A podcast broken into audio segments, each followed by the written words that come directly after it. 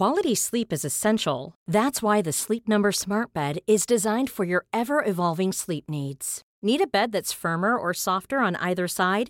Helps you sleep at a comfortable temperature? Sleep Number Smart Beds let you individualize your comfort so you sleep better together. JD Power ranks Sleep Number number 1 in customer satisfaction with mattresses purchased in-store. And now save 40% on the Sleep Number limited edition Smart Bed for a limited time. For JD Power 2023 award information, visit jdpower.com/awards. Only at Sleep Number stores or sleepnumber.com.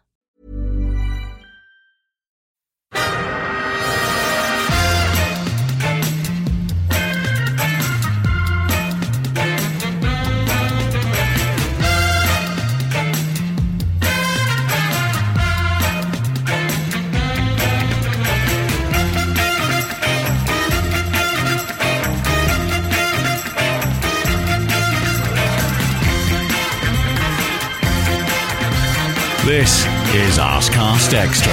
Hello and welcome to another Arscast Extra, as always, with James from Gunnerblog slash The Athletic. James, goodly morning and congratulations to you on your new gig. Thank you very much. Yeah, it's it's exciting. I'm really happy to be doing it and happy to be working alongside some some really great people. So yeah. I'm looking forward to it.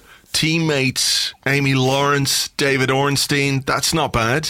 It's not bad, is it? It's uh, it, it's not bad. I saw someone compare it to Arsenal's front three of Aubameyang, Lacazette, and Pepe. I was very flattered by that. Um, I wouldn't dare to hazard a guess at which one I might be, but yeah. no, I, I, really am looking forward to working with those guys and, and learning a lot from them. And I think it's uh, a really interesting prospect and a, a really interesting model. And I, I hope it works because, you know, I think it will introduce some really quality writing without you know clickbait and advertising and all those things. Mm. Um, so it'd be great if it could sort of replicate to an extent what what's already happened with Arsblog and focus on the, the content first. So that would be really nice. Yeah, that's true. And, you know, just for the record, I should uh, point out that I turned The Athletic down. Um, not uh, out of any other reason than we'd already built something here with our Patreon and our subscribers, and the idea that we could then take that away and, and move it somewhere else just didn't fit um, with what we're doing here. And obviously, we're very grateful to all the people who who support what we do on Patreon, and, and we're happy to to have you along. Uh, but it, you know, it's interesting to have these different models these days, isn't it? Where you know you're you're you're paying for for good stuff and for quality stuff, and people are willing to do that. They're willing to pay when the content is good. So I mm. think it's going to be very interesting to see um, how how it goes because you know not just you guys, but some very very good writers as well uh, who are covering stuff that isn't just Arsenal. Um, Michael yeah. Cox, for example, taking his tactical stuff over there will be will be very interesting to to work on a platform where I guess more than. Um,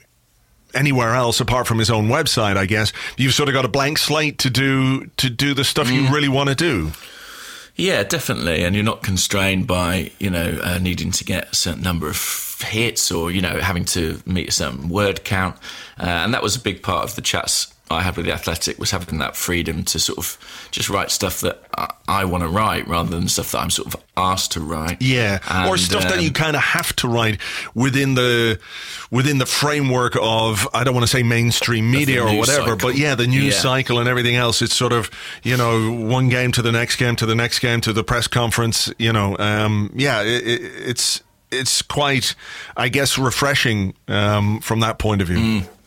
Yeah, and uh, if you are thinking of signing up, my advice to any listeners, I would do it in August. There's a, a 50% off deal, I think, that lasts for, for the whole month. And then after that, it goes up a bit. I think at 50%, it's like £2.50 a month. And, yeah. you know, I understand, you know, more and more models are sort of requiring some sort of payment. But really, when you think about what that is in your life, you know, it's like we say always about Arsblog. I mean, it's, you know, it's a coffee, it's a pint, it's a couple of coffees. It's, it's really not a hugely consequential amount of money. And I think, you know, as as we've shown on the Patreon here, I think it does sort of prove worthwhile in terms of what it can do and what it can produce. Yeah, absolutely. Well, look, best of luck with it, obviously, uh, and you know, part of the uh, part of the the intense negotiations you went through with the Athletic were to ensure that we we keep doing the Arscast Extra, and as always, Yeah. it'll be free uh, to everybody until the end of time, or until you know we we no longer do it or can do it, or the world becomes just too uh, dry and inhospitable to human life.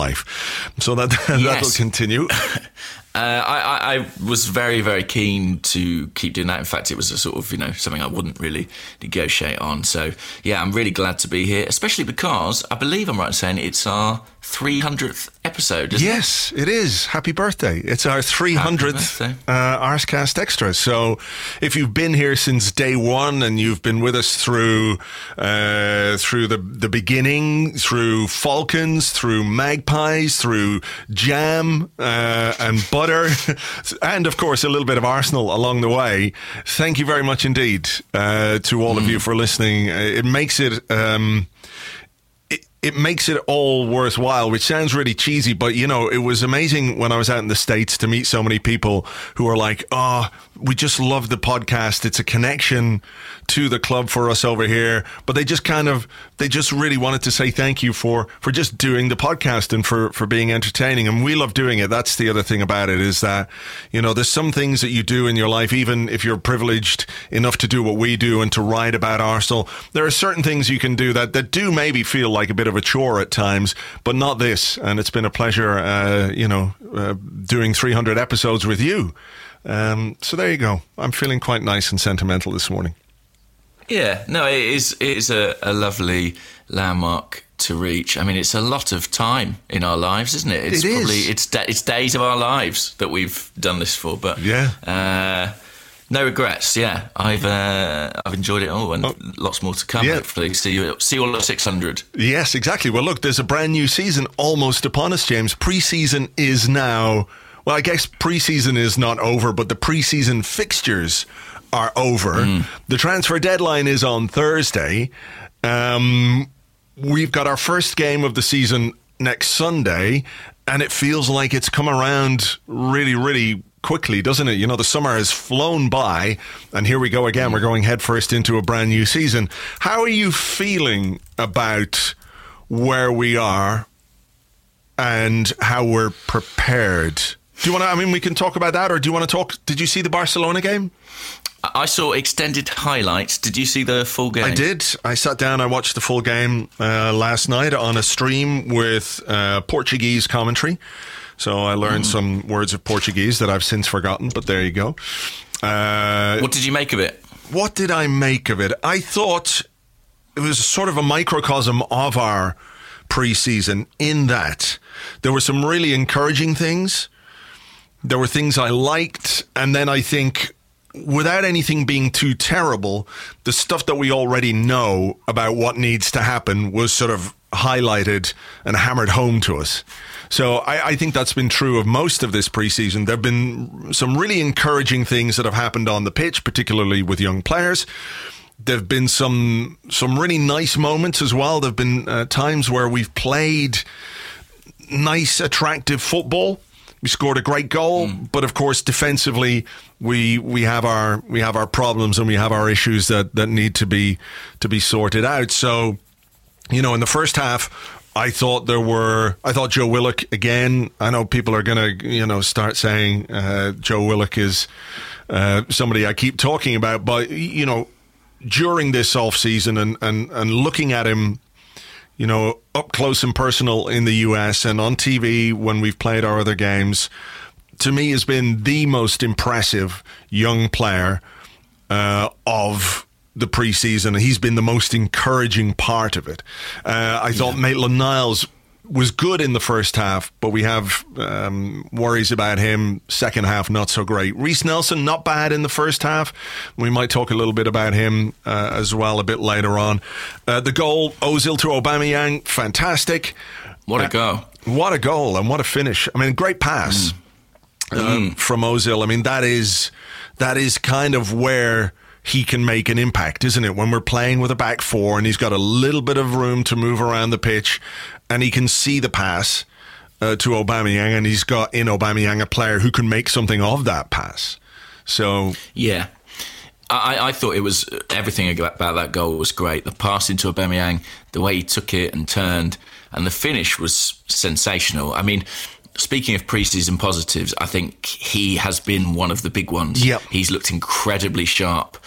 Basically, since he came back, um, he obviously keeps himself in good shape, and he looks like he's ready to hit the ground running, which could be really important for us. Yeah, and if we are at this moment in time uh, encouraged and enthused by anything, it is it is you know the attacking side of our game because we've got Aubameyang, yeah. we've got Lacazette, we've got Mesut Ozil probably back in a position which suits him much more than um, than playing with a you know a three at the back, which which just doesn't really suit him. I think there's still some question marks over him, but you know if we can get him anywhere close to his best, it could be. Uh, it could be uh, an important part of how we play next season. We've signed Nicolas Pepe, which of course is hugely exciting. Let's talk about that for a moment. I mean, what what's your thoughts on on that signing and what it means, and uh, and how excited were you by by that deal going through? Well, it, I think it's a hell of a statement for Arsenal to go out and spend that money on a, any player, no matter how the deal is structured. Uh, I think it's a real coup for the club to land one of, you know, the prime European talents who impressed last season. I think would have been on everybody's radar.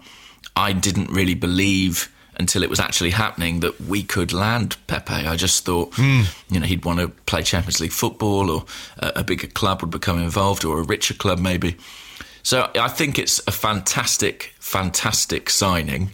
Um, I think if I had one word of caution, it would be I, I think the price tag is so high that maybe there's an expectation that he is going to be f- a phenomenon. And I think I'm a little bit cautious about that. I think he'll be yeah. good, but I, but you know, I, and I think that's what a good player costs. But I think because of the way we spend money, I think some people are expecting Lionel Messi, and I don't think that's what we've got. You know? No, that's true, and I think we have to remember he is still just 24. Uh, you know, off the back of one brilliant season for Lille.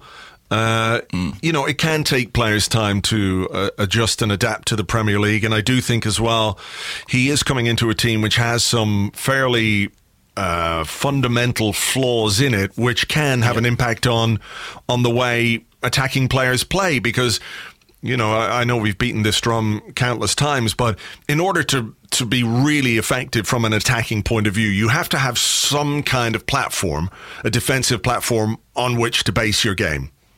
And mm. right now, I feel like we don't, and that's a problem. So, you know, th- yeah, we can temper that, but yeah, look, I, but nevertheless, yeah, it, it's great news. There's no doubt about that. Of course, and it is a, a signing that kind of uh, sends a statement, and the fact that he chose us over other options, you know, gives you some faith that there's a direction for the club and a plan and a project that he is aware of and can get behind. You know, mm. I, I don't think you know, there's money, of course, as the lure of the Premier League and everything else. But, you know, he wanted to come and play with Aubameyang and play with Lacazette and play with Ozil. You know, he mentioned those guys specifically. So, um, from our point of view, the fact that we're still attractive enough to get that player in um, is is fantastic. Um, so, where where where are we going from here? Should we talk about the the flaws? I mean, the other part of the Barcelona game, of course, was the Maitland Niles own goal. Yeah.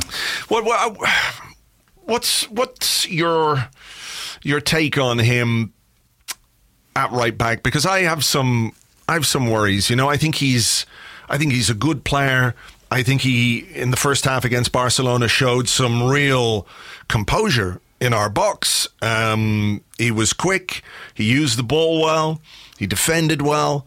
But as we've seen, for example, in the Europa League final, I'm not sure he quite gets it from a fully defensive point of view. And we are, of course, waiting for Hector Bellerin to come back in. And mm. you can understand why we're not going to go out and spend 20 million pounds on a right back when we've got a player in Hector Bellerin who hopefully will be first choice for, for years to come. But do you think we're taking just a little bit of a risk by continuing with Maitland Niles at right back, or, or should he be good enough? We are, we are uh, taking a slight risk, but I think it's a risk I'm okay with taking. I mean, when I watch Maitland Niles, I do see someone with a lot of gifts. You know, he's got good technique. He's incredibly athletic. Um, and I think that on paper, he has a lot of the attributes to play as a fullback. I understand that it's not a position he's particularly experienced in, but when I watch him at fullback, I very rarely think, oh, it would be better if this guy was in central midfield. Uh, you know, in some ways, mm. those lapses of concentration at fullback, as costly as they can be, I think they can also be costly in the middle of the park, and I think you almost get more opportunities to make them at times. But didn't he say last year that he wanted to be a winger? That was his that was his uh, quote from last season. He wants to be a winger. So if you make that mm. mistake in the opposition third, maybe it doesn't hurt you quite as much. True. You know, uh, and and Wenger was the one who talked him up as a defensive midfielder. I don't see a defensive midfielder in there really either. So no. I, I, just worry or wonder about where exactly um, he is going to end up, or if we're going to end up in a, a situation not dissimilar to that of Alex Oxlade Chamberlain, where he hasn't been able to properly nail down a position which really suits him. That might be the case, but I mean, the Alex Oxlade Chamberlain story, as, as much as we might reflect on it with elements of regret, does end with us doubling our money on a on a player. Mm. And you know, in the case of Ainsley Maitland-Niles, I think he is a useful squad member for us to have. I think he can provide cover at right back. And if it doesn't work out for him, and somewhere down the line we sell a player who, by that point, has collected a lot of Premier League experience, a lot of Europa League experience, is English, so we'll have a, a decent transfer value attached to him. I can kind of live with that. I, you know, I just think with the constraints we're under and having spent the money we've spent already this summer, you know, we're looking at centre back, we're looking at left back I'm not sure I can see us, you know, doing a right back as well. No, I don't think we will either. I don't think we will, but I, I, I also think it's a little bit of a gamble, a little bit of a risk, considering mm. some of the some of the issues that Maitland Niles has defensively. And I think for the most part, he, he plays quite well there. But I just I just worry about his natural defensive instincts. Um, yeah, I mean, there's a trade off for sure. Yeah, I mean, it's a it's a bit like Kolasinac, to be honest, on the other side, where going forward he gives you quite a lot, and defensively there are issues there. I just wonder, sort of, who can you get for, as your backup right back? Where there isn't some hmm. degree mm. of compromise, you know. Yeah, yeah, yeah. That's fair enough. That's fair enough. Um, other things that sort of struck me throughout the the mm. preseason, um, players who who haven't really progressed in the way that we would like. And I'm thinking of uh, Mkhitaryan here. I'm thinking of Mustafi, obviously. I'm thinking of Granit Xhaka. That there still appears to be a heavy reliance on these guys. Maybe there are ways around it, but are you are you a little bit concerned that we're still we're still looking at these guys as, as regular first team starters? Well, I mean, I don't know if that's entirely true. I mean, it looks to me like, for example, in the case of Mustafi, it feels like Chambers and Sokratis yeah. are going to be the central defensive partnership there. And, you know, Mkhitaryan, once Pepe comes into the side, I think is going to be vulnerable. With Alex Iwobi coming back from AFCON as well. Yeah. Um, but yeah, I think the real shame is that we've not been able to move these players on yet. You know, we've not been able to sell them. And it seems like Arsenal are calling in the big guns to try and do those deals. I mean, obviously there was talk about uh, Jorge Mendes uh, trying to flog Mustafi to Monaco or pretty much anywhere else that will take him. Yeah. Uh, I'll be really interested to see what happens after the British transfer deadline, the English transfer deadline rather, uh, to see if there's more movement in terms of getting people out of the club and what we might be able to do because. You know, I'm not going to describe those players as dead wood, but they clearly could be surplus to requirements and are quite expensive to have on the books.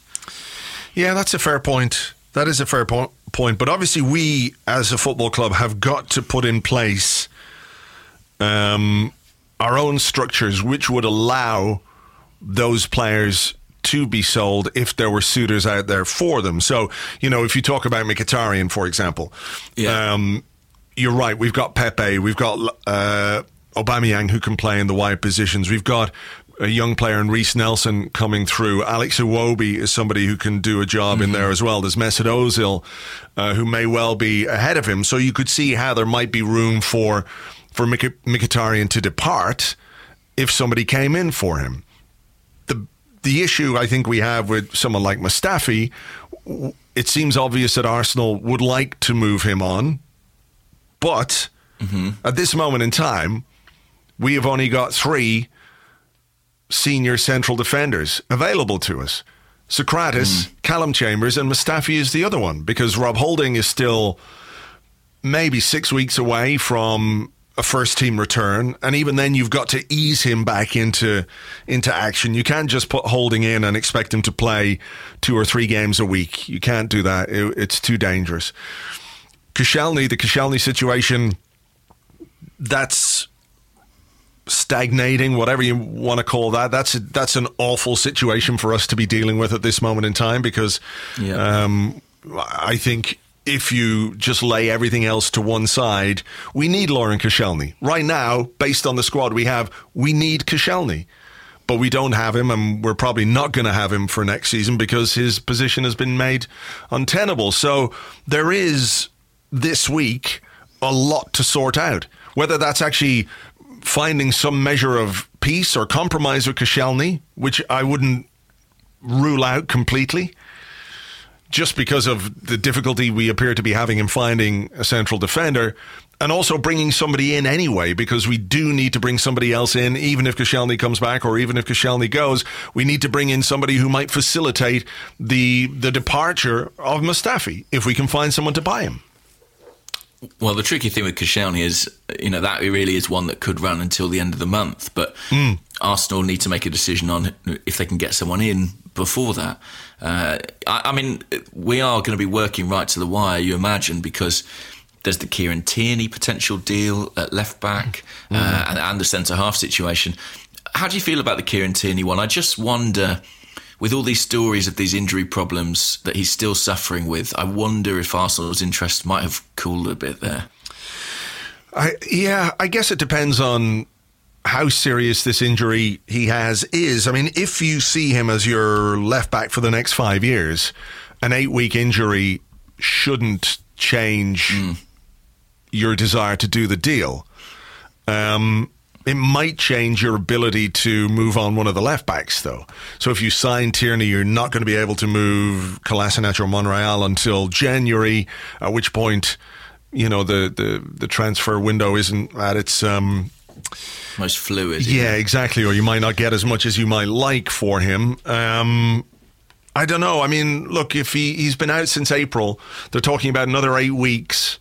And then realistically, you're looking at another, what, two months on top of that before a player gets really fully match fit and match sharp and everything else. So you're looking at Tierney basically not being available uh, at his best until somewhere around Christmas.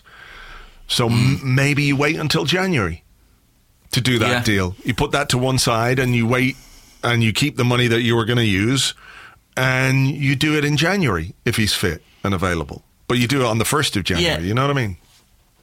I, I, do wonder if that might well happen with Tierney, because mm. um, also as well by then you know we might have sold some players at the end of August. We might know a little bit more what our budget looks like. And Celtic, the noises coming out of Celtic. I mean, for a player, Neil Lennon says he doesn't want to sell. He's talking about selling him an awful lot, uh, and it almost feels like as Arsenal's uh, the intensity of Arsenal's interest wanes, it feels like we hear more from Celtic. Uh, and I do just wonder if there's a sense of like, oh, is this our opportunity to really cash in and make the big money on Tierney uh, in this last week of the window? So I think we we might well wait, and that might not be the worst thing because we get to see if he gets over this injury, if there are any resulting problems. From what I understand, it can be quite a, a complicated one that he's got with his hip, and it can mm. have quite a difficult recovery path. So, you know, we've got a long standing interest in the player. Uh, I don't see the harm in taking a slightly longer term view and and making do with Kolasinac and, and Monreal for the first half of the season. Yeah, it is. Uh, it, it, it does feel like making do though, because when you do pursue yeah. a player as publicly as we have, it it speaks to your faith in the options that you currently have. So um, yeah, Well, well, there is an alternative. I mean, let's not forget we spent a long time talking about the prospect of Wilfried Zaha and ended up with Nicolas Pepe. So it's very clear in that scenario there was more than one option. Maybe there is another option in the left back area that we don't know about that hasn't been reported in the press. Yeah. uh, and maybe the club will decide to to make a move on that one. It just depends, I suppose, how attached they are to the idea of, of Tierney specifically. Yeah, that's true. That's true. I mean, it should be possible to find a left back with similar qualities out there somewhere You'd think. across Europe. Maybe not even for for quite as much money. So. Yeah, let's see what let's see what they um, let's see what they do. How worried are you on a scale of one to ten about the centre of our defence going into this new season? I'm pretty worried. I'm pretty worried. I mean, look, I, can't lie. There's part of me that is can make peace with a certain degree of it at the moment because I'm so enthused about our prospects going forward. You know, you add Pepe to that cocktail with Aubameyang, Lacazette, Ozil, uh, young players like Nelson and Nketiah, Willock. I genuinely do find that really exciting as Yeah. a prospect, and I I'm looking forward to watching that. And you know, it almost feels like reconnecting with an Arsenal that you know I, I've always loved, the one that's built on attacking threat and maybe not so much on defensive security. I reserve the right to completely flip my opinions on that as soon as we concede a calamitous goal. Do you know what I mean? Like, I, I think, like in theory, it's all well and good, but as soon as we start shipping goals and dropping points, people will be absolutely up in arms about why we haven't addressed the centre of our defence. they have to do something, right? Because you can't go into a new season off the back of a season in which you conceded 51 goals in the Premier League and um, and all the rest with a defence that's worse than the one you had last season. Because the one we've got right now is worse. Our options are worse. We've got, um, you know, the, the, there is an issue with Mustafi in that public opinion regarding his suitability for this football club is at kind of an all-time low and that's Yeah. something that they have to be aware of as well that there isn't the appetite anymore to to deal with the mistakes um, you know and to not do something about the defense particularly the center of defense would be negligent in the extreme so I find it hard to imagine that between now and Thursday we don't do something, but you'd be hard pressed to make a case that it appears to have been a priority during this summer. No, I mean, the priority was clearly the wide player. I think that's been evident since the start of the window. And that is surprising in some respects. I, you know, we did need a wide player. There's no doubt about that. Yeah. Uh, and, and, and, you know, I, I think what Raul Sanllehi would turn around and say, or, or Unai Emery, I think kind of has said in press conferences, well, we've signed a fantastic centre back this summer. But as we all know, it's somebody who cannot play for 12 months. So it doesn't really help our chances this season. Yeah, it is concerning. And I know a lot of hopes are being pinned on Rob Holding. But if you asked me what was most impressive about Rob Holding in both his spells in the first team, really, I would probably think more of his ability on the ball, you know, bringing the ball out from the back, his passing ability. Mm. Those are the aspects of his game that are most striking to me, not necessarily, you know, his ability to organise the line or man mark or, you know, marshal the defence. And so even in that, even in his comeback, there is still that room for doubt, that that element of concern. Hmm. Well, Unai Emery was asked about signing defenders, and he said, only if we can sign a player who really, really can improve our squad, then we're going to do it. If not, then not. So, where's the where's the bar for improvement? If he really improves us, or really, really improves us, I mean, the obvious gag there is given how bad our defense is, you shouldn't be short of options uh, when it comes to players who could come in and make us better. But it doesn't sad to me. Yeah. I'm just slightly concerned about what he's saying there. Like if I was on the one hand, right, I think if I were Unai Emery and the club wasn't signing defenders, I would be really worried about that because he doesn't strike me as a stupid man, and he must look at his defense and know that it needs to be improved. So, if you were trying to put some pressure on the club to make things happen, then wouldn't you be a bit more public about it rather than just saying only if we can sign a player a player who really improves us, which sounds a bit like a line uh, that we heard many times from Arsene Wenger and one which is perhaps a little bit coached, if you like, into Unai Emery. If you're asked about transfers, just say this. Uh, you know, we keep our cards close to our chest. Maybe that's what's going on. Maybe. I mean, you know. I, the club have sort of positively surprised me on several fronts this summer in terms of what they've been able to do. And so I don't want to write them off with a week to go in the window and, you know, declare their their failure to land a centre half as a massive disappointment because, you know, maybe they could turn up with one. Uh, I really, really hope they do. One wonders if you know, what did you think about the, the news about Manchester United paying 85 million for Harry Maguire? I mean, does that tell you something about how difficult it is to find a quality centre half at the moment? Yes. Yeah, it does. It also probably tells you something a bit about Manchester United and their willingness to overpay for players, something we've seen mm. uh, in the past before. Uh, you know, there is a there is a, a, Premier League tax, and he's an English international, and he's probably as much because of his size as anything else, the standout English centre half.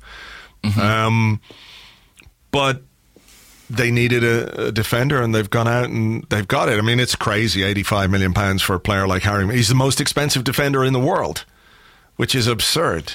You know, he's a, yeah. he's all right, but like, but you know, I, I, I think there have to be players out there who can make us better.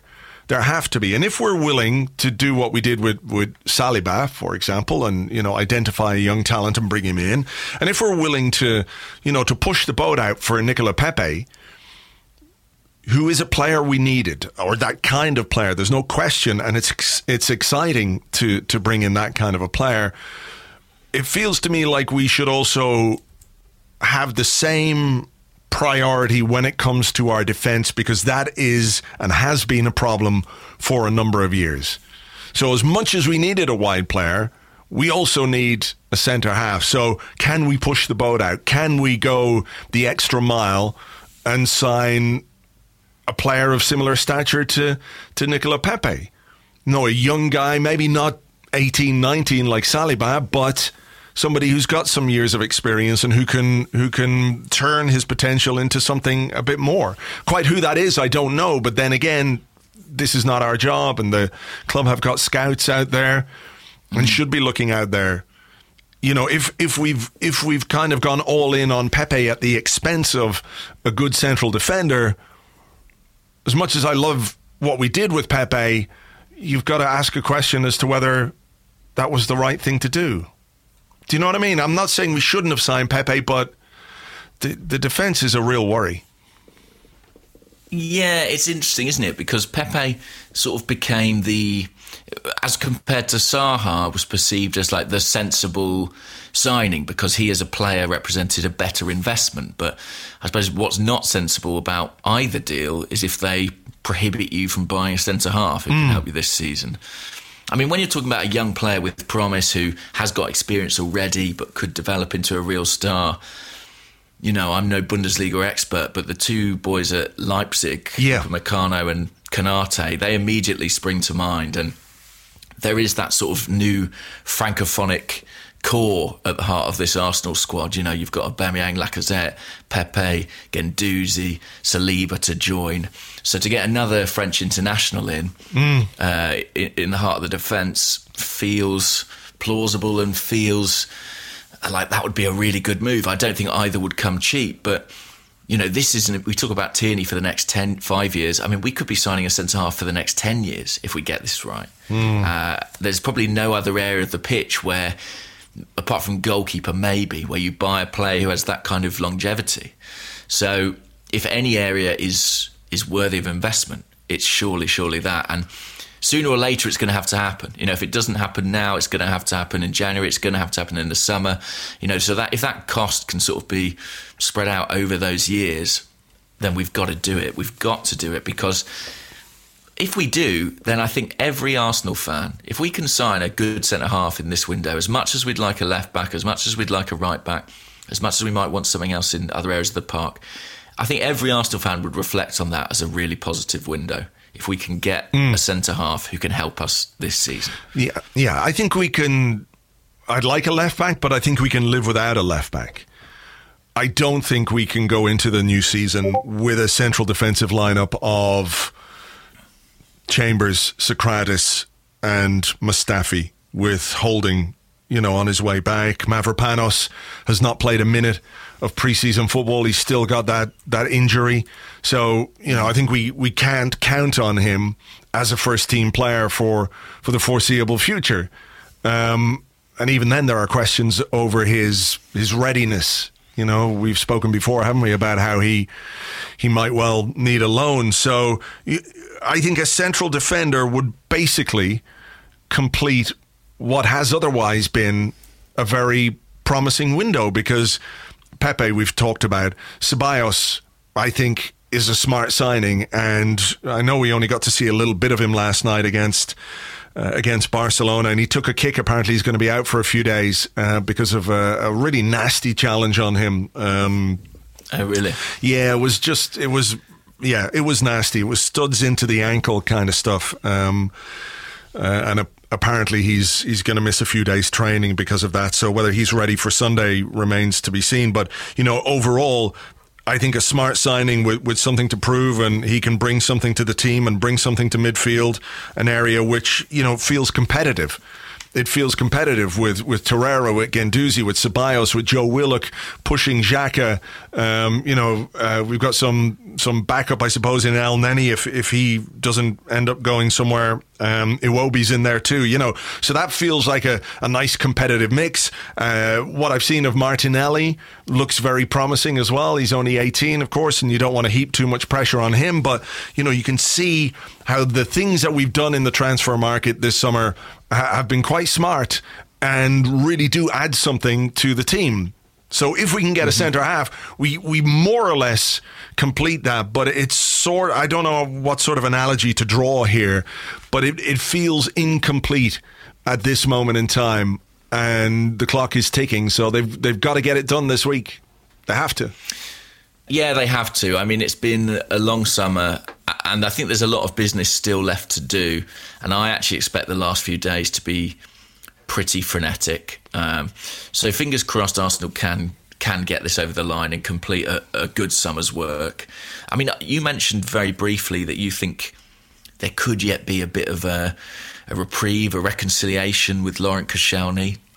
Do you think that's realistic, particularly? Not, not really. Right. Not really, but I feel like if if we can't find the player in the market, we might try and mend fences simply because it, it gives us a a player in there. You know, the circumstances are terrible because he wants to leave. Um, you wonder about his motivation. You wonder about um, the reception that he's going to get because I can see from social media there people are very divided on it. There are a lot of people who think, well, you know, Koscielny's given us lots of service and we should be um, mindful of that and let him go, or we should, you know, bend to to his desire to leave.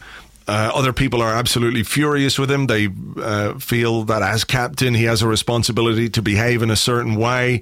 You know, you find all very uh, various opinion across the spectrum on him, but I think more more than most, it is is going to be a decisive thing if Koscielny plays again. You don't want, for example, Koscielny to come onto the pitch and like for half the fans in the stadium to boo him, which is not beyond the realms of possibility given the way he's behaved, and his behaviour has not been acceptable at all. So it's just about whether or not we can find the right solution for the team. That's all. I mean, it's it would be the last throw of the dice, but who knows? Stranger things have happened. Stranger things have happened. That is true. And I suppose, you know, depending on what happens before the deadline, that will change the dynamic of those talks with with Laurent Koscielny. But I find it very very hard to see him coming back, and I, I don't think he'll be here after August thirty first. at, You know, at the moment.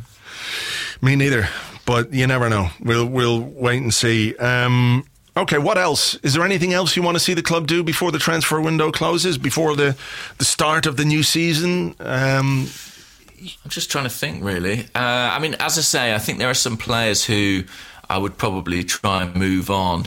I don't think Xhaka would be one for me. Uh, I think that his experience, uh, his knowledge of the English game, his general fitness and availability will probably be useful this season. Mm. And I'd like to think maybe by next season we might be in a place where we could move him on and move on from him, and he'd still be under contract and acquire a decent fee. But I don't think we're quite in that place yet. I mean, I suppose the club has to address the the captaincy situation, yeah, uh, formally before the first match. I mean, it feels like Granit Xhaka is going to wear the armband, doesn't it, in a, mm. in a, lot of our games? Yeah, it does. How do you feel about that? Um, I can see why it would happen. I can see why he's the choice. Mm. But yeah, I just I just worry that by making him captain, you you sort of become not reliant on him. Do you know what I mean? It, it's just sort of um, you sort of uh, you're wedded to him. A yeah, bit, a little bit too wedded to him. And I, you know, look, I I, I think Granit Xhaka does some stuff very well. I also think that there are flaws in his game which have been apparent for three years now. He's been with us. Is that fair? Mm-hmm. And mm-hmm. those are still there. And I, you know, I would like us as a team to move away from the kind of player he is. You know, I think he's he's a very good distributor of the ball, but he gives it away a bit too often. He's careless at times. He's clumsy at times. We we can all think about that moment in the in the game against uh, Brighton towards the end of the season, where we all knew he was going to give away a penalty in that position. We all knew yeah. it. We could see it coming, and you know, without without improvement or without seeing a player who who wants to improve or make those things in his game better, you know, I, I just, yeah, it bothers me a little, you know? It just bothers me a little. I, you know, I don't have any appetite to watch Granit Xhaka smash someone in our penalty box and give away uh, a, a, a spot kick, regardless of how good other parts of his game are and like he he does appear to have some natural leadership qualities. He fronts up to the media. You know, he's experienced. He's an international. He is in the in the squad itself, if you were to pick somebody as a kind of a captain character, you know, mm. he hmm. he he is that. I can see that. But if that's kind of a factor in why you're getting picked, then that's not a good thing either, you know? Yeah. Well, I mean, I, I think I said this on the show before, but I'm granted some optimism by the fact that Unai Emery wasn't particularly wedded to any of his captains last year. You know, he dropped Petr Cech, he dropped Mesut Ozil. He was prepared to be quite ruthless about that when he needed to be. Uh, and I also think Xhaka, he's quite a complex figure because I think, for me, I'm not sure he's quite uh, a sort of Mustafi level of troubling character on the field. You know, Mustafi, yeah. I feel like a lot of his mistakes almost feel like it's very hard to phrase this, but they feel like he's kind of throwing in the towel a little bit. Yeah, I think Xhaka is sort of more committed. Xhaka is more, yes, he's committed but clumsy ultimately, and I kind of am slightly more forgiving of that. I think it's problematic, and I agree with you. It's not something we should be tied to in the long term, but I actually think as a character, he has a lot of uh, good qualities that I can see. You know why he's captained teams in the past. I think mm. he was captain for a spell at, at Borussia, and I think he's captained Switzerland a couple of times. So uh, I can see why he's on that list. Um, I mean, I suppose he's not going to be the formal captain, is he? It's going to be a list of five, we think, uh, with Yeah. possibly Rob Holding among them. Really? Okay. Um, Well, yeah, because he did say about having an want an English, English player. Yeah, that's Yeah. true. But I mean, we did have Laurent Koscielny as the official club captain, you know, and he had five captains, of course, um, which I guess was Mm. to create a kind of a leadership group and, and what have you. Um, maybe the fact that there are going to be five captains means that he doesn't see himself picking Xhaka all the time. So he's got to have some options. Maybe? I think so. I think so. And yeah, I mean, it, at the start of the season, I think Xhaka will play because you know Guendouzi's not necessarily 100% ready. Uh, Torreira's not necessarily 100% ready. We've just spoken about Ceballos getting that kick. So I think we are going to see Xhaka in the team uh, at the kickoff. But I think as the season develops and the season evolves, it wouldn't surprise me if we move away from him a little bit. And I think a lot of fans want that, don't they? I think fans are more enthused about the prospect of, I don't know, Torreira, Guendouzi, Ceballos, Willock, players who are a bit more agile, shall we say, and maybe a bit more dynamic than Yeah. Yeah, I think that's it. It's about style of play. It's about the style of play. And like there are moments when Xhaka uh, is is absolutely fantastic. I mean, you look at the goal we scored against um, Barcelona last night. It was his pass out to Ozil that allowed Ozil the space to create for for Aubameyang. But then it's not it's not particularly um, difficult stuff to spread the ball wide if you're a reasonable passer of the ball, putting the ball into space uh, for an uh, for a teammate. It's bread and butter stuff, really. You know, uh, and, and there are times when Xhaka's ponderousness. Um, and I, I even noticed this a little bit with Ozil as well. Is that Ozil wants time on the ball, and more and more these days, the quicker you move the ball, the more space you're going to find because of the way teams are organized and organized defensively, and simply because players are so quick and fast these days that you have to you have to move the ball quickly so they're running backwards, not stick your foot on it and look around and see who's there, allowing them time to get back into position. Yeah, absolutely. And, you know, this Arsenal team has needed to speed up. I think signing Pepe is part of that. But the, the main way in which we can do it and we should do it, I think, is in the centre of the park. And it's going to be fascinating. I mean, Joe Willock, I agree with you, has been the standout young player from the from the preseason period. I think Eddie Nketiah has also done pretty well, got himself a couple of goals in America. But I, I wonder just how much are we going to see of Willock in the Premier League? You know, will it be like Guendouzi last year that he's dropped straight into the first team and, and in there from the very start? What do you reckon? I don't know. We'll have to wait and see. Uh, it wouldn't surprise me if he started on Sunday.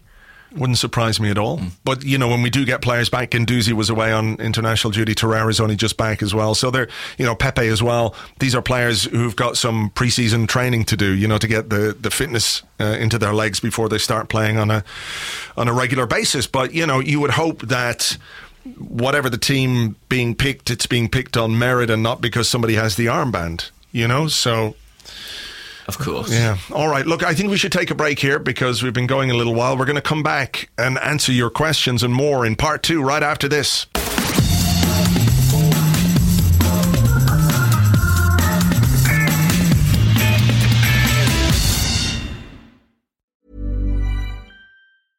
Hey, I'm Ryan Reynolds. At Mint Mobile, we like to do the opposite of what Big Wireless does. They charge you a lot, we charge you a little. So naturally, when they announced they'd be raising their prices due to inflation, we decided to deflate our prices due to not hating you.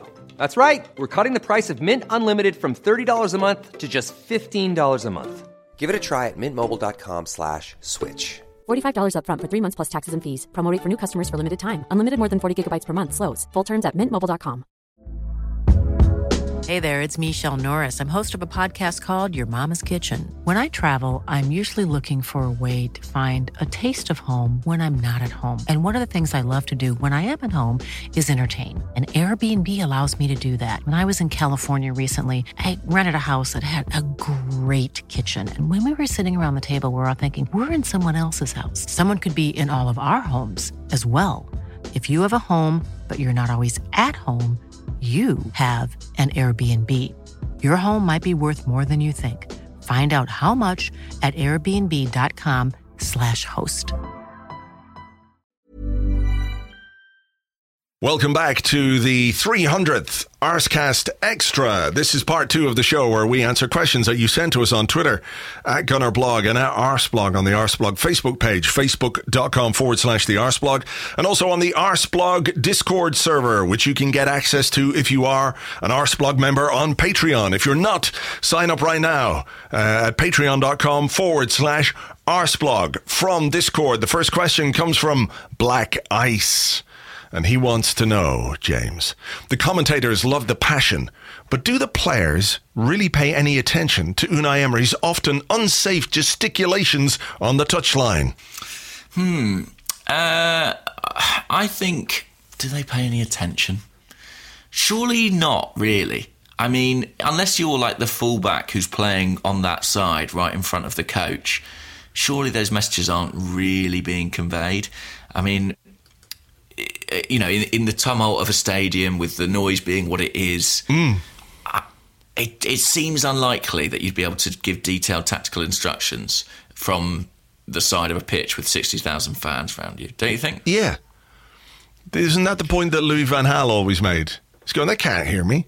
And the preparation is, you know, is done on the training ground and in the in the build up to a game. Your tactical preparation. I mean, obviously there are things that a manager can do, and he wants to do um, to try and uh, adjust things during a game, so you can give a message. You know, if the if it's the left back or whatever, you know, to give a message and and and uh, and what have you. But you know, realistically, I don't know that it has a huge effect. But Emery is one of those guys who wants to basically micromanage a game, isn't he? The way he operates on the touchline, he really just wants to get into the nuts and bolts of it. And he's always talk, shouting at people and looking uh, to get them back and and what have you. So, mm. um, I wonder, is it as much about him feeling like he's in control of things uh, as anything else? Yeah, of course. We all do it as fans, don't we? We stand yeah. there watching the game, saying, you know, man on, or something. Drop, what are you us. doing? Yeah. yeah, yeah. We're giving instructions. I think it's just, it's passion, it's uh, adrenaline, it's all those things. And I think you're right. It's about Emery sort of letting out that and having like a, a sense of control mm. rather than necessarily having it. I mean, we've seen managers, you know, sending notes onto the pitch and things like that in the past when they yeah. do want to get messages across. There are ways round it, and I guess if you've done, if you've done, you know, we saw this with set pieces last season that it seemed like sometimes they were signalling from the bench to indicate let's do a certain set piece. Yeah. Usually a short corner. Usually it didn't work, mm. but uh, there are things you can put in place like that, but I think for the most part, the pointing and shouting, much like Mathieu Flamini's pointing and shouting, is pointless. Mm, pointy, shouty blokes. Um. Yeah, I guess. Look, sometimes it works. You know, you got you got someone like uh, you know a Tony Adams at the back who organises and who does scream and shout at his uh, at his own players. You know, it can have an effect, but that's slightly different because you're on the pitch um, and you're able to talk directly to your teammates and and give them a rocket up the arse if that's what they need. But from a manager's point of view, I think it's more about him feeling in control than it is beneficial for the players. Yeah, and I wonder if it has a slight impact on the supporters, maybe. Yeah. I, I, do think that if you're in the crowd and you see the manager really going for it and getting into it, I mean, look at the sort of uh, chemistry that's been created between Jurgen Klopp and the fans at Anfield. You know, he, he's almost the conductor there, he's orchestrating the whole thing. And I think as a supporter, I like seeing a bit of passion from the manager on the sideline, and I think it probably reflects and makes the fans go that little bit louder or what have you. And yeah. that can all have a kind of, you know, slightly intangible impact on things. Mm. Um, Gunner Doc on the Discord asks, "How would you like the idea of us taking Gary Cahill for a year or two in the current situation? He ticks many of the boxes you would have liked Koscielny to do." And a few people asked about this. Gary Cahill, of course, is currently on a, a free transfer, having left Chelsea. Uh, I think he's being linked quite strongly with Crystal Palace. Uh, 70 week or one or two years. So, what do you think? 33 years old, Gary Kay? No. No. It's a no from you. Yeah, it's a no from me. I think what did he play last season, you know, for for Chelsea? How often did he play? Um, let me just see if I can get now. his Uh, he, stats. he wasn't particularly regular. no, Um, I think let's he- have a look. yeah. He played two substitute appearances in the Premier League. Is that right? I'm just looking. It won't load. Come on, load, you motherfucker. According to this, he played 21 minutes of a game, uh, a nil-nil with West Ham, and then on the final day, he played a minute Yeah. against Watford. So you want us to sign a player with 22 minutes of Premier League football in the last season? What on earth makes people think that would be a good deal for us? Like I'm I'm not a fan of Mustafi as I'm sure everyone is aware. I think he's a player we need to move on from, but I think I'd keep Mustafi over Cahill simply because he's, you know, he's a 27 year old guy who can at least run. I don't think Cahill's got the legs anymore. I just don't see Gary Cahill as being capable um, to do what we would want him to do. it feels like a signing for a signing's sake, I have to say. Um, Yeah, it's like- I'd almost Yeah. rather give that game time to a young player. You know, Yeah, I don't know. risk Don't there. even know if we've got a young player who's ready to, to make the step up. Zech Medley uh, played some minutes on the tour. Whether they're in any way convinced by his readiness just yet, he is only eighteen as well. So, um, but yeah, like you, I would rather give minutes to a young player than than sign someone like Gary Cahill. So, Well, what about this? I mean, on the same topic, Linus Widner on Facebook asked, could we have any chance of landing Dunk, Duffy, or Tarkowski, or are they not suited to the Arsenal high line? Do you think there are players in the Premier League that Arsenal could be looking at in the centre half position? possibly, but they'll be expensive, won't they? I think that's the big issue, isn't it? They'll be Yeah. really expensive. Um, so, I mean, there, there have to be players who can come in and who can do something um, in this team. There have to be. But Yeah, I mean, I was really struck. It, it- there might be some sour grapes involved, but I was reading some sort of uh, Leicester fan posts about the Harry Maguire deal to Manchester United, and a lot of Leicester fans were saying, "Well, it's all right with us because uh, Jonny Evans is a better defender." And obviously, obviously, Jonny Evans was a player was linked with Arsenal for a long time, and you know it wasn't a particularly exciting or, or glamorous deal in prospect. But from the sounds of things, he's been very good there. And I, I just wonder if maybe there are players of that caliber. I mean, the bar isn't especially high at Arsenal in terms of coming in and improving things. yeah, um, I think I had a question about that actually. I lost it here, but it was about like, did we make a, did we make a bit of a mistake by not signing Jonny Evans for three million pounds? And at the time, you're thinking, well, you know, that can't really be a mistake. Uh, but you know, hindsight's a wonderful thing, and we are where we are in terms of the centre of our defence. Um, okay, here's a question from Stuart Blumen on Facebook who says, Which specific preseason moment got you most excited? Um, does it have to be with? Does he mean within a game? Um, I guess it can be anything. Anything. I think it would have to be when David Ornstein tweeted that Arsenal had agreed a fee with Lille for Nicolas Pepe. It was just one of those things where you found yourself. I think we said this, but you know, double checking it wasn't a fake account because it was such an extraordinary piece of news. Um, and yeah, I, I suddenly thought, wow, maybe things are changing. Maybe we're going somewhere. Mm. And everything that followed that signing, you know, I, I loved the video of him being shown around the training ground. Like you, I loved him seeing his Arsenal shirt Yeah. printed with 19 on the back. I loved seeing Lacazette acting as a, bit of a translator for him, helping him settle. I loved seeing Edu and Raul Sanllehi, you know, greeting him and seeing, okay, there is a bit of an executive team there. You know, Edu is already prominent in that role. Um, so yeah, I think everything around the Pepe deal for me within a game itself. I, I would just go back to Aubameyang again. I mean, I, I think I think I'd look at his goal against Barcelona.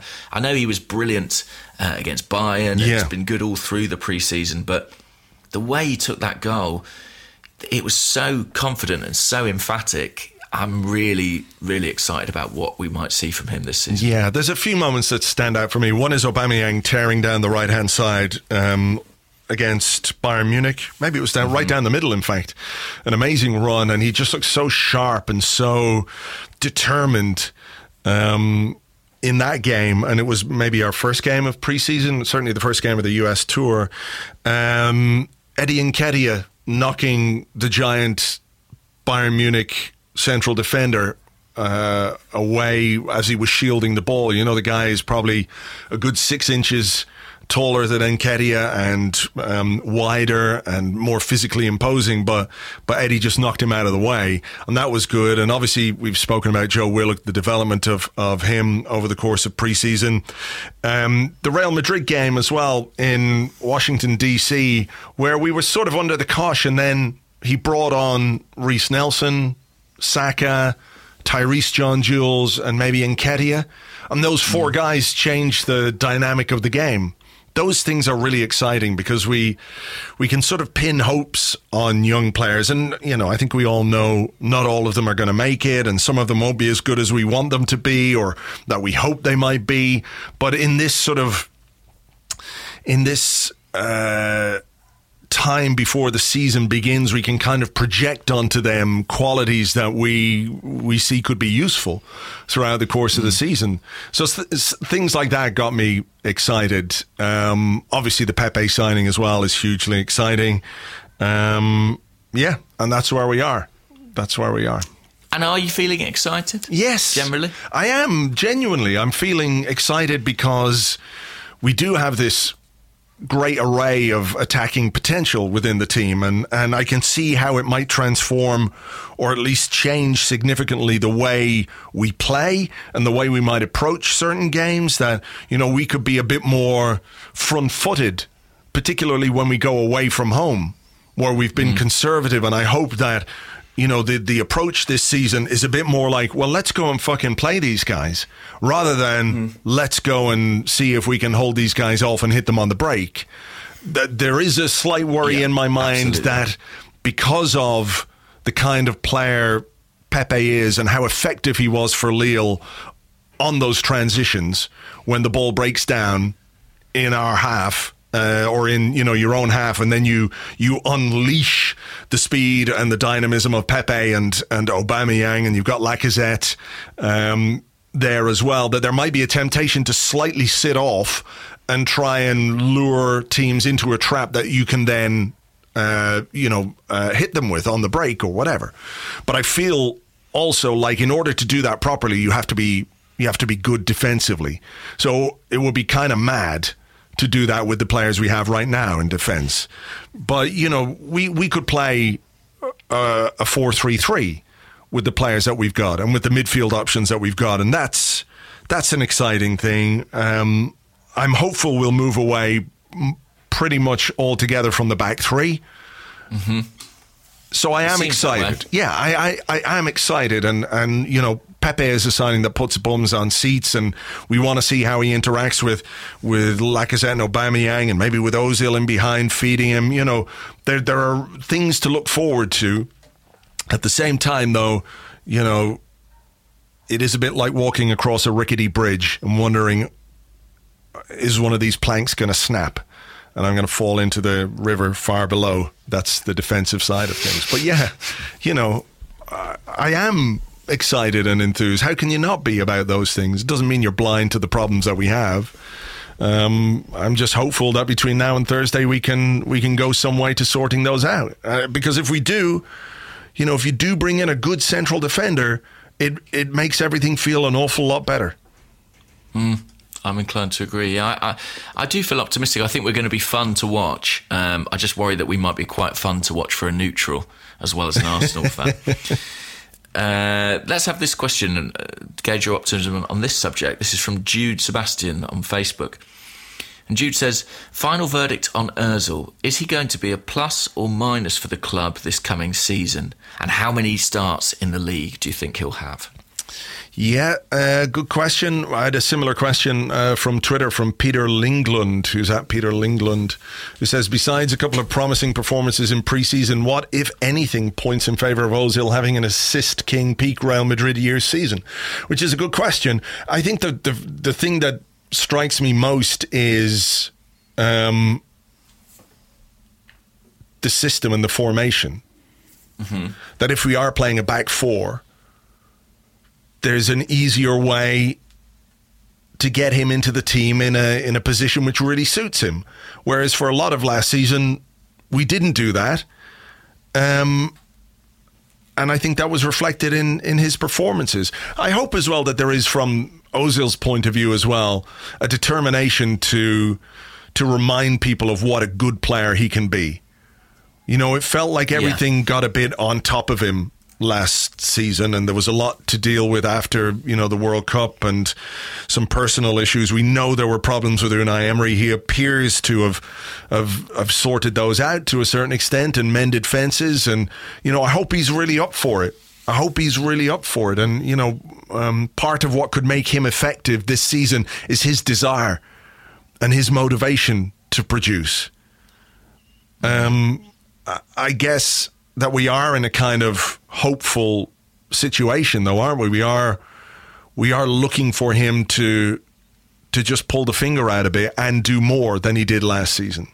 So I think those things, you know, maybe maybe his his pride is wounded, but maybe if he if he sees a front three of players who are good to play with and good for him to play with and who can play to to some of his strengths like you know if you can if you can pick a defense apart with a pass but you don't have anyone making the runs for you to do that that's a different thing. But when you've got Pepe Aubameyang Lacazette that must be fun if you're a playmaker looking at those three and thinking what you could provide for them.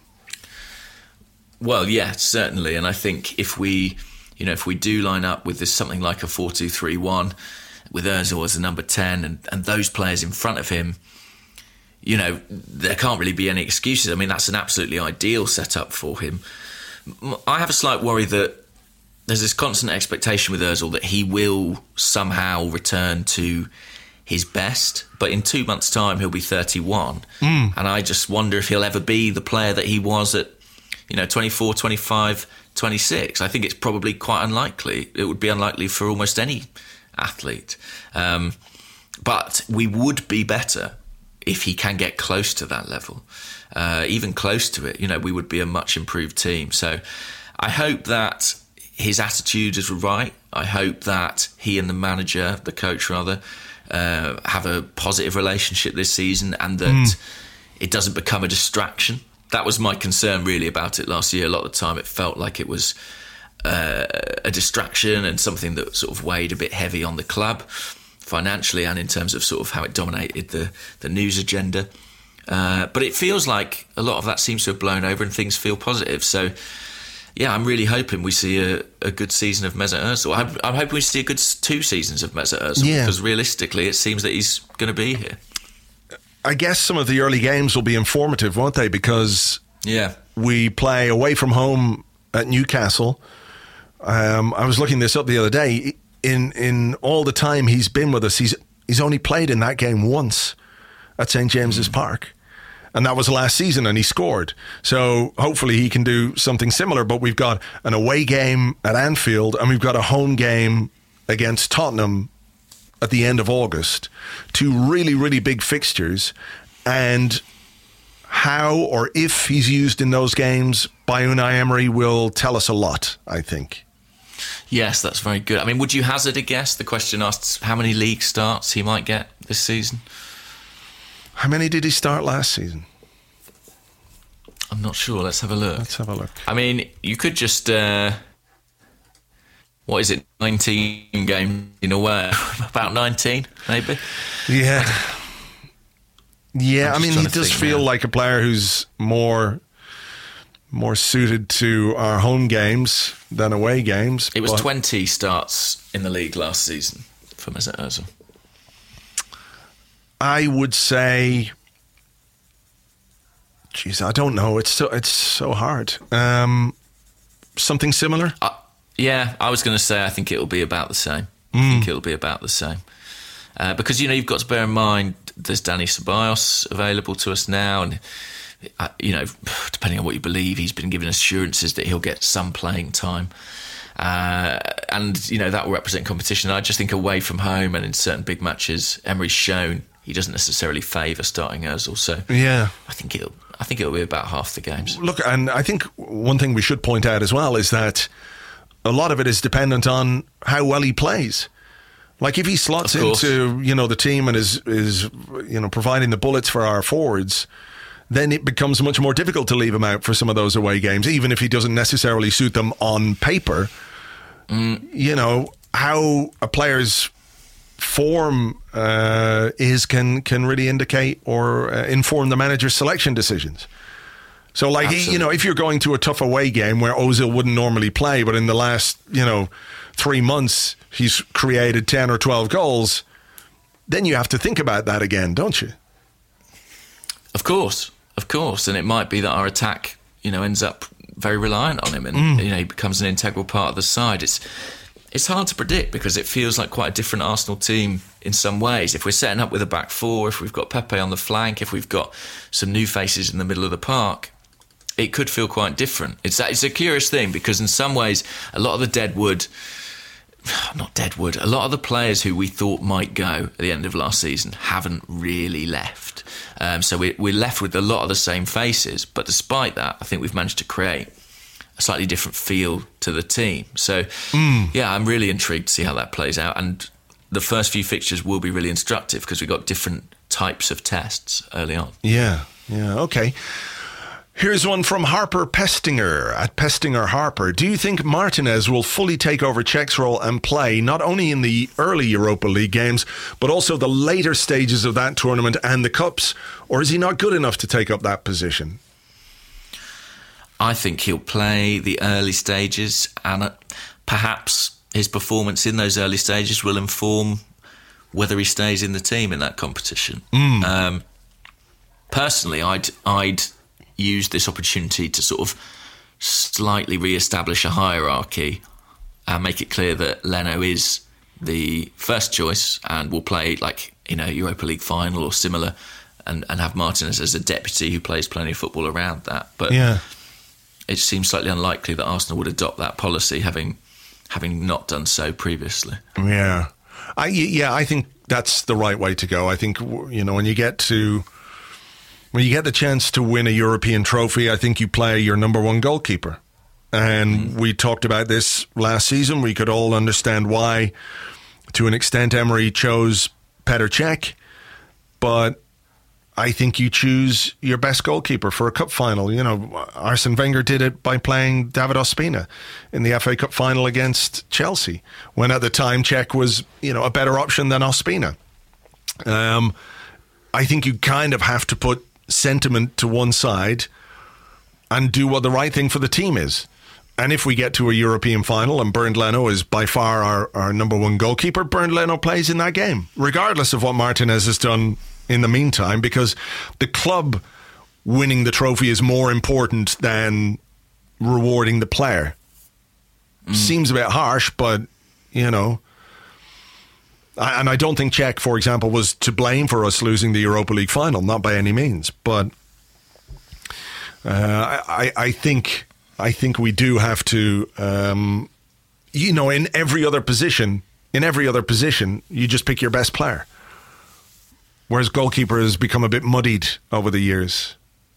Yeah, yeah, and I think you know that there was a sort of greater sense of equality between Cech and Leno. I mean, Martinez definitely comes into this as an understudy, um, but it's still a promotion for him. So I hope they can sort of make him comfortable in that role, uh, you know, with and and keep him because by all accounts he was great at Reading, and I'm looking forward to seeing what he does in those cup games. But when it gets to the crunch, I want Leno in there because I've been impressed with Leno actually in pre-season. Yeah, me too. He's another one who who looks really solid and looks sharp, and he's growing into that role. He's got that number one shirt now, and uh, I'm expecting big things from him this year.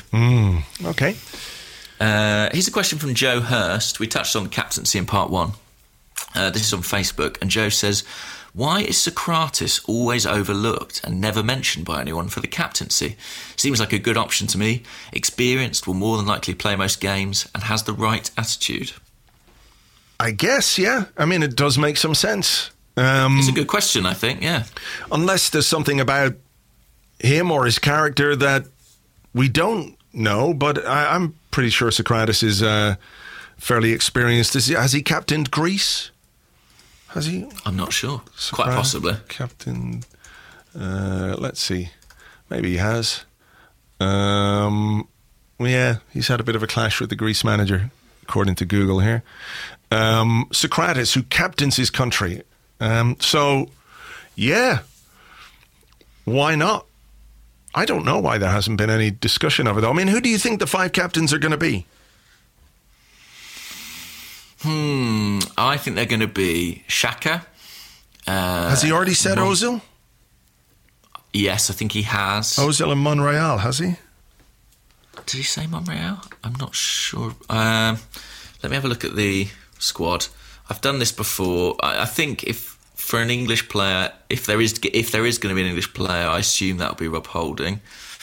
Um, ba, ba, ba, ba, ba. Ozil, Xhaka.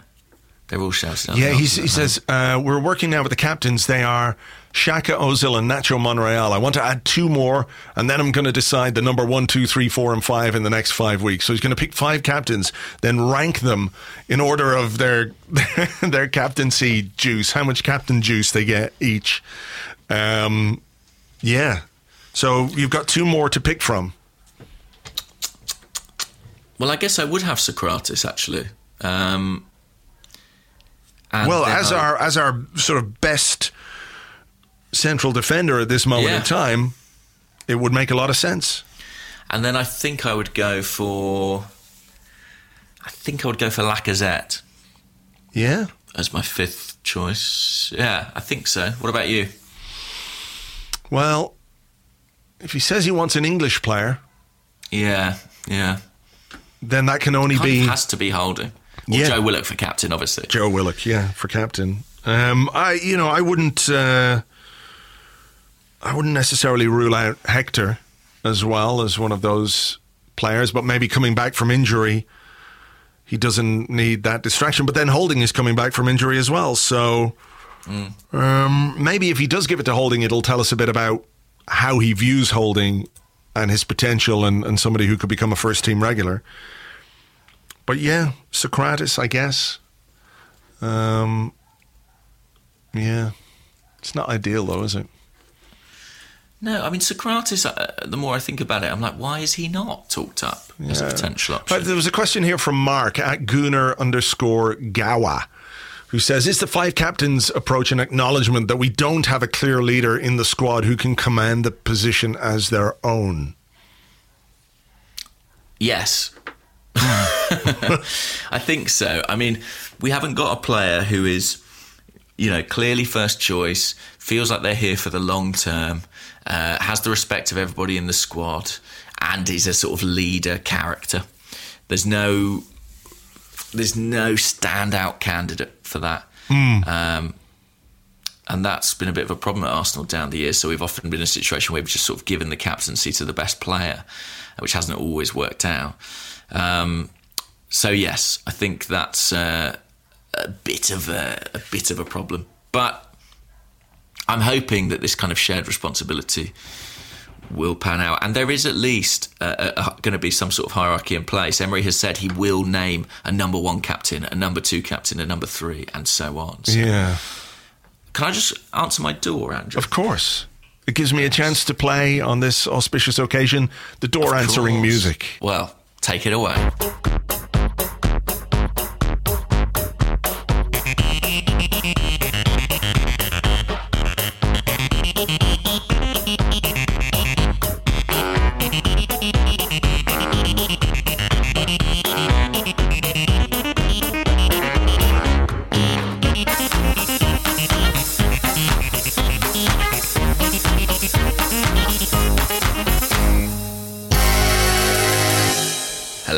Hello.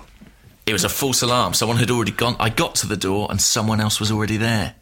Wow, someone on But at least- on your side of the door. Yeah, yeah, yeah. Had crept to the door and answered it, unbeknownst to me. But okay, at least we got to play the music. Eh? you got to play the music. Was it anyone interesting on the other side of the door, or was is that It not was, relevant? Um, Amazon Prime, actually.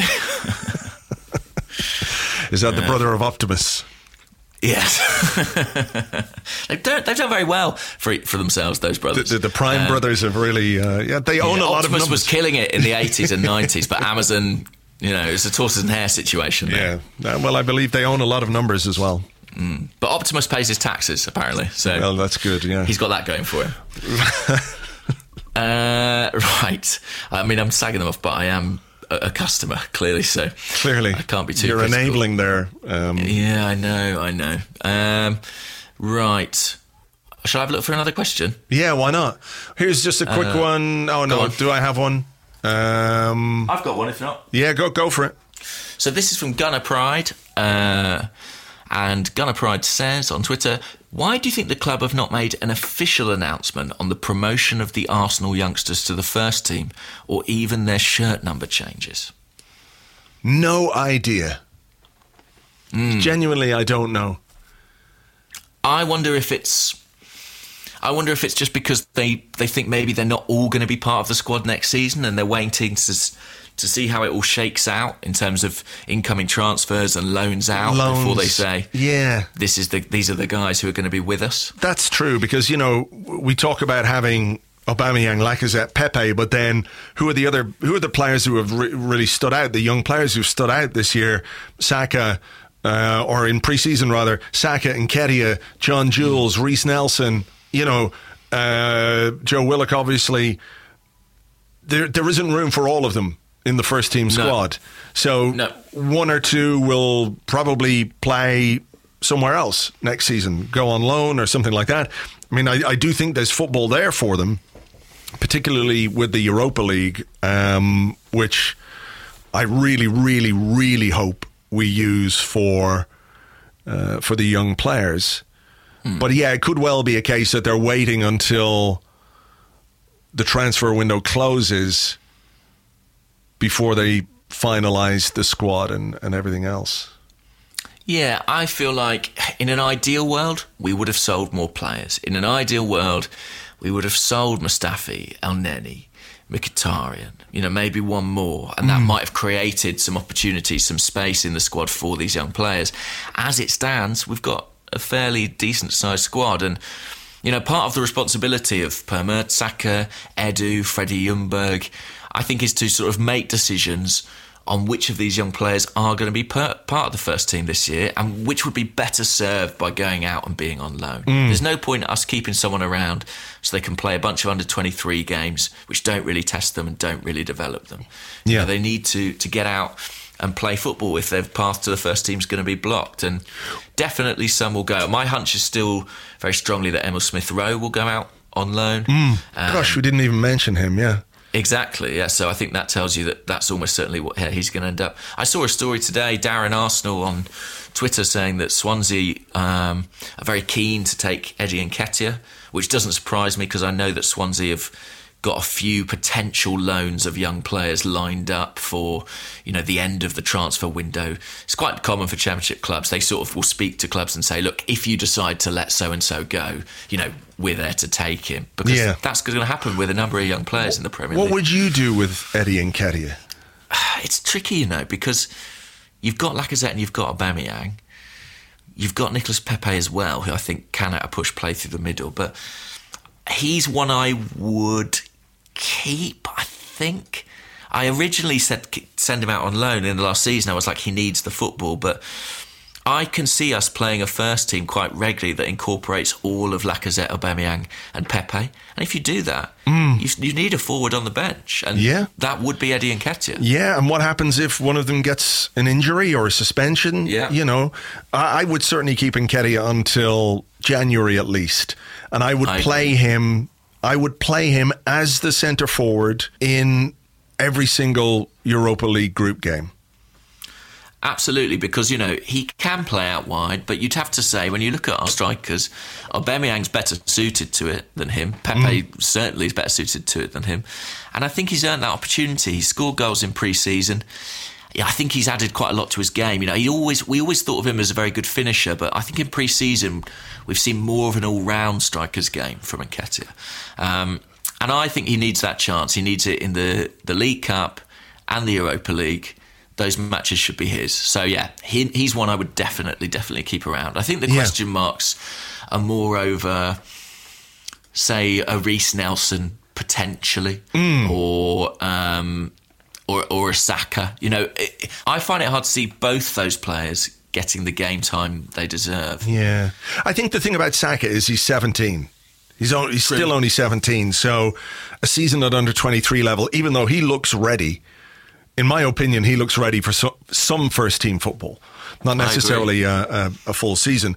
I have a question here for for you from John Craven um, who used to have a very popular Newsround show. Uh, thanks for listening, John. he is at underscore JRC 1992. He says, Have you been disappointed with Reiss Nelson in preseason? I know it's fairly uncompetitive, but all our other youngsters have really shone, while I feel he's looked quite toothless. Um, were you expecting a bit more from Reiss Nelson during preseason? Um, maybe a little.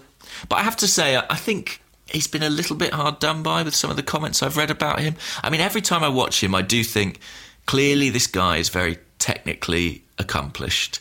Uh, and I think there is an intelligence in his game as well. I feel like he's not particularly wasteful. He ends up looking a little bit uh, like a sort of continuity guy rather than something uh, special, but I think it's in there. I really do think it's in there. And I think I also think there's a bit of a misconception about what he is. I think he's often described as a winger. Uh, when I have seen Reiss Nelson play with the under 23s at his best, he, that's not really been what he's offered. He's been more of a, a second striker or a, a, number 10, you know, someone who's scoring goals, creating chances in central areas. So, or, or, or maybe cutting inside off the left flank. Mm. I, I, I don't think he's set the world alight, but I still think there's huge talent there. And I think we would be I think we'd be remiss to just you know write write that off. I'm not suggesting anyone's doing that, but if you look at what he did at Hoffenheim, when the chances came to him in the final third, the opportunities to make an impact, to show a bit of killer instinct and a bit of composure, he generally did do that. And actually, if it was a Premier League match and a chance fell to Reiss Nelson, I would feel pretty confident in his technique, in his state of mind, in him being able to do that. And I, I think he will have if he stays at Arsenal and gets game time, I think he will have big moments this season. What what have you made of him? I feel quite similar to you in that I can see the talent and I can see the potential, but there's just something not quite there mm. yet. Yet is the key word here. I can sort of see why he wasn't starting as often at Hoffenheim as people would have hoped. There's just something in his decision making which isn't quite quite where it needs to be at this moment in time because he's got fantastic ability on the ball. He can run with it. He can beat people. He's strong. He can finish, as we've seen. But just when it comes to making the decision at the right time, I feel like there's some work that still needs to be done there. And that's why I've, I, I just feel, I don't know. Again, maybe Europa League football games will help. Play him. You know, the same with Nketiah. Play him. Let him play for Arsenal for six months, even if it is only 10 games or 12 games um, between the Europa League and the League Cup and, and whatever else. But surely that gives us a better way of assessing his ability than sending him out on loan and watching from afar. Like, I feel like with Nketiah, let's give him a chance to do what he mm. can do. And if it's not working out by January, you've got the loan market and you can send him out and you can you can hope he develops somewhere else. But yeah, I, I think other young players have stood out more for me during preseason, which isn't to say I think Nelson has been bad. I just think some of the others have been better. And, you know, based on that, uh, I think we need to give him a run in the team in the games where we can afford to do that. And he could still be a, a useful substitute in the Premier League as well. So. Yeah, yeah, I, I agree. I, I still have really high hopes for Reiss Nelson, uh, despite uh, a slightly inauspicious pre-season. Mm. Um, how are we doing on questions? You got any more left? Not really, but given given who we're playing on Sunday, I just have to mention this one. It comes from. You know what it's going to be about, of course. Yeah. Liam course. Arnold, who's at Liam three four three. We play the Magpies this weekend. How worried should we should we be? And what are your predictions? It's Magpies. It's the Magpie showdown, the Magpie Derby. Um, how worried should we be? I mean, I think we've got to go to Steve Bruce's Newcastle and think we can win that game. Yeah. Surely. Yeah. They've not had a good pre-season, really. Uh, they've lost Salomon Rondon. They've lost uh, Ayoze Perez.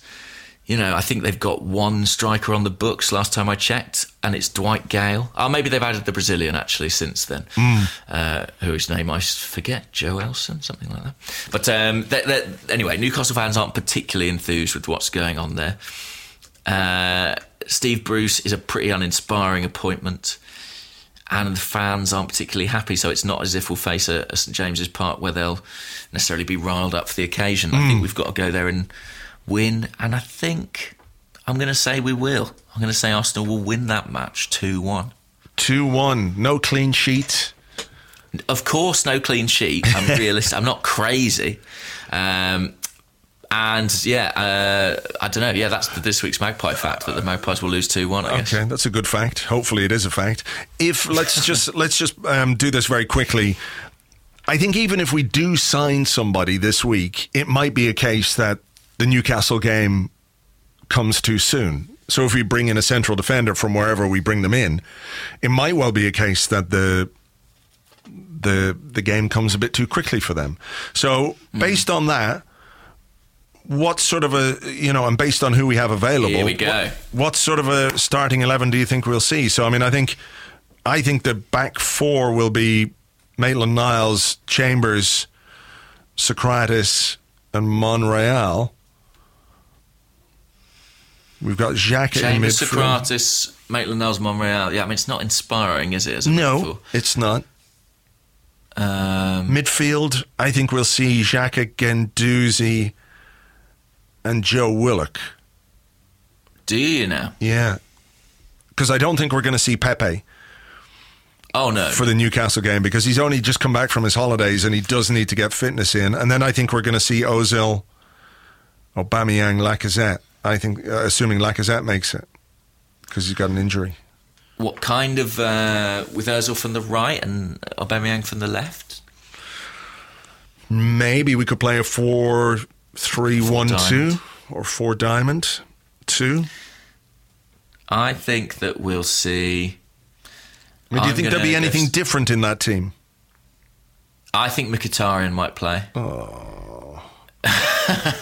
I just know that Unai Emery likes him, doesn't he? And I think if he's going to go with the 4 2 3 1, then he might go with Aubameyang and Mkhitaryan in the wider areas, say. And then um, and then Ozil can play centrally as a 10 behind Lacazette. I, I think Xhaka will play. And I think Joe Willock might start alongside him ahead of Guendouzi. I just Right. think in terms of being fresh and ready, he's played so much of pre-season. I I think he might get the nod. Okay. Well, we don't have too long to wait. The Premier League season kicks off on Sunday against Newcastle. We we will be doing all the stuff we normally do.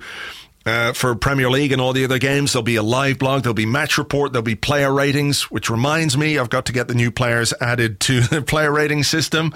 Uh, make a note of that. Uh, email Alex to do that. Sorry, I'm doing it live on air. Um, and uh, this week we will have, of course, some uh, some podcasts for you.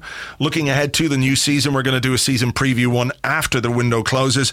And as is tradition, I will be chatting to Ken Early of Second Captains for a more broad football chat about the uh, the start of the new season and what we can expect from that. So you've got all that to come this week. And James, you and I will be here next Monday to talk about the first Premier League game of the season in Arsecast Extra 301. Exciting. Wow, 301 not out. Look forward to it. Let's hope the uh, the rest of the transfer window brings us well. well I was going to say good news, but brings us a centre half. Really. Yes, a centre half. Good news we don't need, but a centre half uh, would be good news, but we need the centre half first and foremost. So, look, thank you as ever for listening. Thank you for supporting us in all the ways that you do. We really do appreciate it. We will catch you on the next one. Until then. Bye bye.